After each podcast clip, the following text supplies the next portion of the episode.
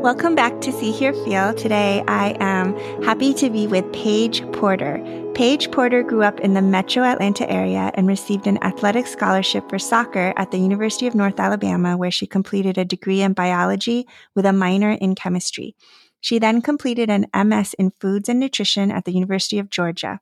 Currently, she is a fourth year medical student at Mercer University School of Medicine in Savannah, Georgia. She is interviewing for dermatology residency in the 2023 to 2024 cycle. She was originally drawn to the field of dermatology because of her family's profound skin cancer experiences. During medical school, she was astonished at the impact dermatologic pathologies can have on patients' quality of life and mental health. She has written on imposter syndrome, which is how I got introduced to some of her writing, and I will put a link to that article in the show notes. Welcome to Paige. Thank you for having me, Dr. Ko. I'm happy to be here. Happy to have you on. Could you first share a brief anecdote about yourself? I was listening to your podcast. You spoke with someone about the book Lean In, and I actually recently read that, and it's really think? helped me. I really liked it. When I was working on the imposter syndrome paper, we thought about possibly including some references from the book maybe women are more affected by imposter syndrome because of some of the things mentioned in the book. She talks about this meeting she was in and there was a table in the conference room and there were a bunch of men sitting at the conference table and there were women sitting on the side there were limited seats at the table and she mm-hmm. talks about taking a seat at the table like why are women less likely to go for it or lean in. I think that has to do with how society has been um, and how women are historically expected to be more reserved and polite. And when we do lean in, it's sometimes viewed as being bossy or the uh, other B word. yeah, exactly. So it's kind of helped me when I have had opportunities. My first reaction is to be scared of them or intimidated of them or to feel imposter syndrome. But since reading that book, it has really helped me lean into opportunities and then more opportunities come from it. I said yes to helping Dr. James write this paper on imposter syndrome. And then we were contacted by Derm World magazine so that was another opportunity. And then you asked me to be on your podcast, and that was another opportunity. It's all good things, but it wouldn't have come if I wasn't leaning into this whole process. Yes. When you said you are offered an opportunity, say, and then write a paper or some other opportunity, and you may initially be intimidated or mm-hmm. some other emotion that might make you not want to do it for me, it, it's coming back to mindfulness and self reflection and yes, just kind of exactly like, why would I be afraid of that? And what's I the know. worst thing that can happen? Exactly. That's what I have to tell myself during this whole process. Like, why not? Just lean in and go for it. When you were talking before about the lean in book, I was thinking when you're describing there's a table, like a literal table, and women or whoever else chooses to not sit at the table and only say men are sitting at the table already. Yeah. What's the harm in literally taking a seat at that table rather than a seat mm-hmm. on the edge of the room? That being said, it's interesting because I think personality wise, I like sitting on the edge of the room. Me too. Me too. Sometimes I'm like, I just want to not sit at the table. Can that be okay? That's how I am too. That's exactly how I am. Um, yeah, when I talked to Samantha Dodson, I did like it that she ended with her definition of feminism, where she was like, let's let women do and be the way they want to be. If they want to lean in, great. If they want to lean out, great. If they want to literally sit at the table, great. If they don't want to sit at the table, great. The problem is that if you really would actually prefer to sit at the table, but then you mm-hmm. don't just because of some kind of fear or intimidation in your own head, that's where maybe there's an issue. Can you define imposter syndrome? Yes. I first got introduced to imposter syndrome starting medical school. I think each medical school is typically required to have some sort of wellness curriculum in their institution to introduce students to medical school and kind of help with that transition. That was when I first heard about imposter syndrome, an internal feeling of self doubt in someone who is perfectly qualified, perfectly accomplished. You feel as though you're a phony in that field and that one day you're going to be discovered. Somebody is going to point out to you that you're an imposter. In your wellness um, course that you had in med school, did you learn about emotional intelligence? To some degree. I think that as a field, we're moving in the right direction, but I feel like we need more of a wellness curriculum than what we've historically had. They did allude to if you're feeling burnout, anxiety, depression, that's like worst case scenario. But if you feel yourself going in that direction, they coached us to be mindful of that and take a step back because ultimately your life and your mental health and your physical health is more important than getting an extra few hours of studying in. Yeah. So just being mindful of that. Yeah.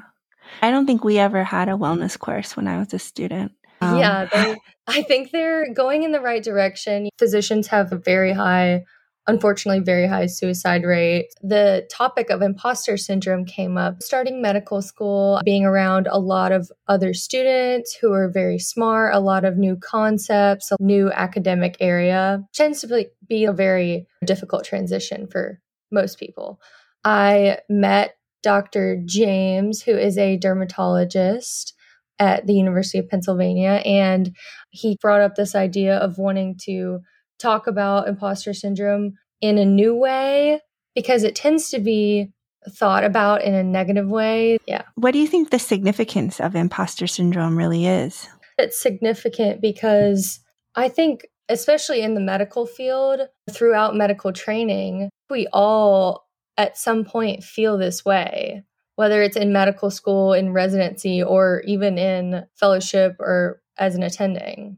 If everybody's feeling it, we should acknowledge it, understand it, and maybe not look at it in a negative way. And maybe it's a natural part of learning. So, you think really most or maybe all people in medicine have imposter syndrome?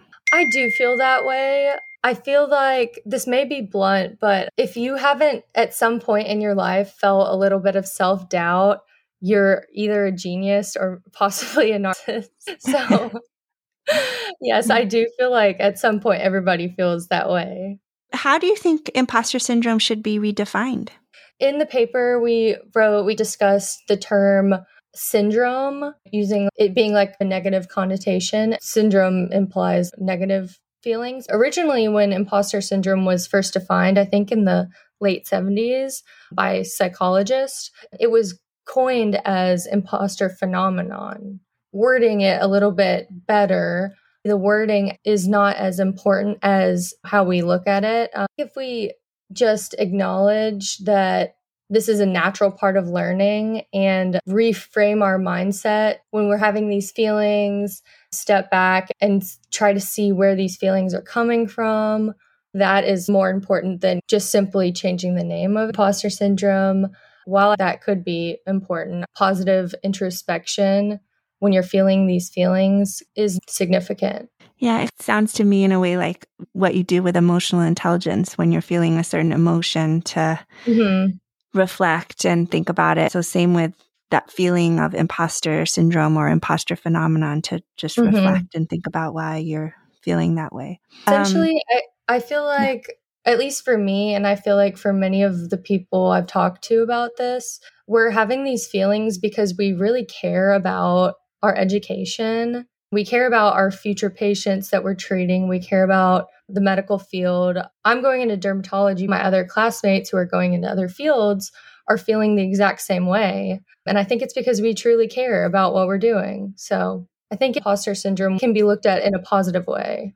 Yeah, an imposter syndrome or phenomenon or whatever you want to call it, I don't think it's only in medicine. Yes, yes. I've I felt that for sure at different points in my life. And I can feel it sometimes in various social settings as well. Yes, I agree completely. Having grown up playing sports and playing soccer in college, I even felt it at that point in high school, the recruitment process for trying to go play sports in college was very stressful. I remember feeling the same feelings I'm feeling now applying to dermatology, starting to schedule possible interviews and being on away rotations. It's a very similar feeling and po- probably a lot more intense now than it was back then. It sounds like it would probably maybe be harder to play soccer to get an athletic scholarship. I'm sure that's extremely competitive. It was, yes. It was both mentally and physically taxing. Yeah. So since you experienced imposter phenomenon then as well as in interviewing and applying for dermatology residency, do you think that you've learned any tips on how to deal with this? Yes, I'm a lot older, ho- hopefully more mature. I do feel like I have more confidence now in my abilities. Um, and understanding imposter syndrome has helped me become more confident because I'm perfectly qualified to be where I am. I just have to remind myself that when I'm having these feelings. It's interesting because life is just hard. You don't want to be underconfident, but you don't want to be overconfident either. When you say you don't want to be overconfident, it is definitely hard going through the interview process and application process because you're supposed to talk about your accomplishments and you're supposed to showcase everything you've worked for.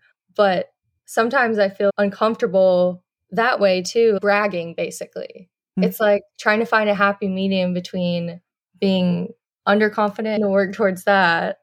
Yeah, it's really difficult to come across as a, a confident but not arrogant or conceited yes, or narcissistic. Exactly. exactly. Yeah. yeah. Do you have any final thoughts? I would like to encourage medical students, residents, everyone. We're all going to at some point feel this way in our medical training. I'll be starting intern year next year, and I'm sure that I will feel this way. We should use it as kind of motivation to learn and grow in our field and eventually become more confident because hopefully it'll help us to gain that motivation to study and work hard and ultimately help our patients. I love it. That's nice. Thank you so much for spending time to do this. Yes, thank you for having me. I love talking about this kind of area.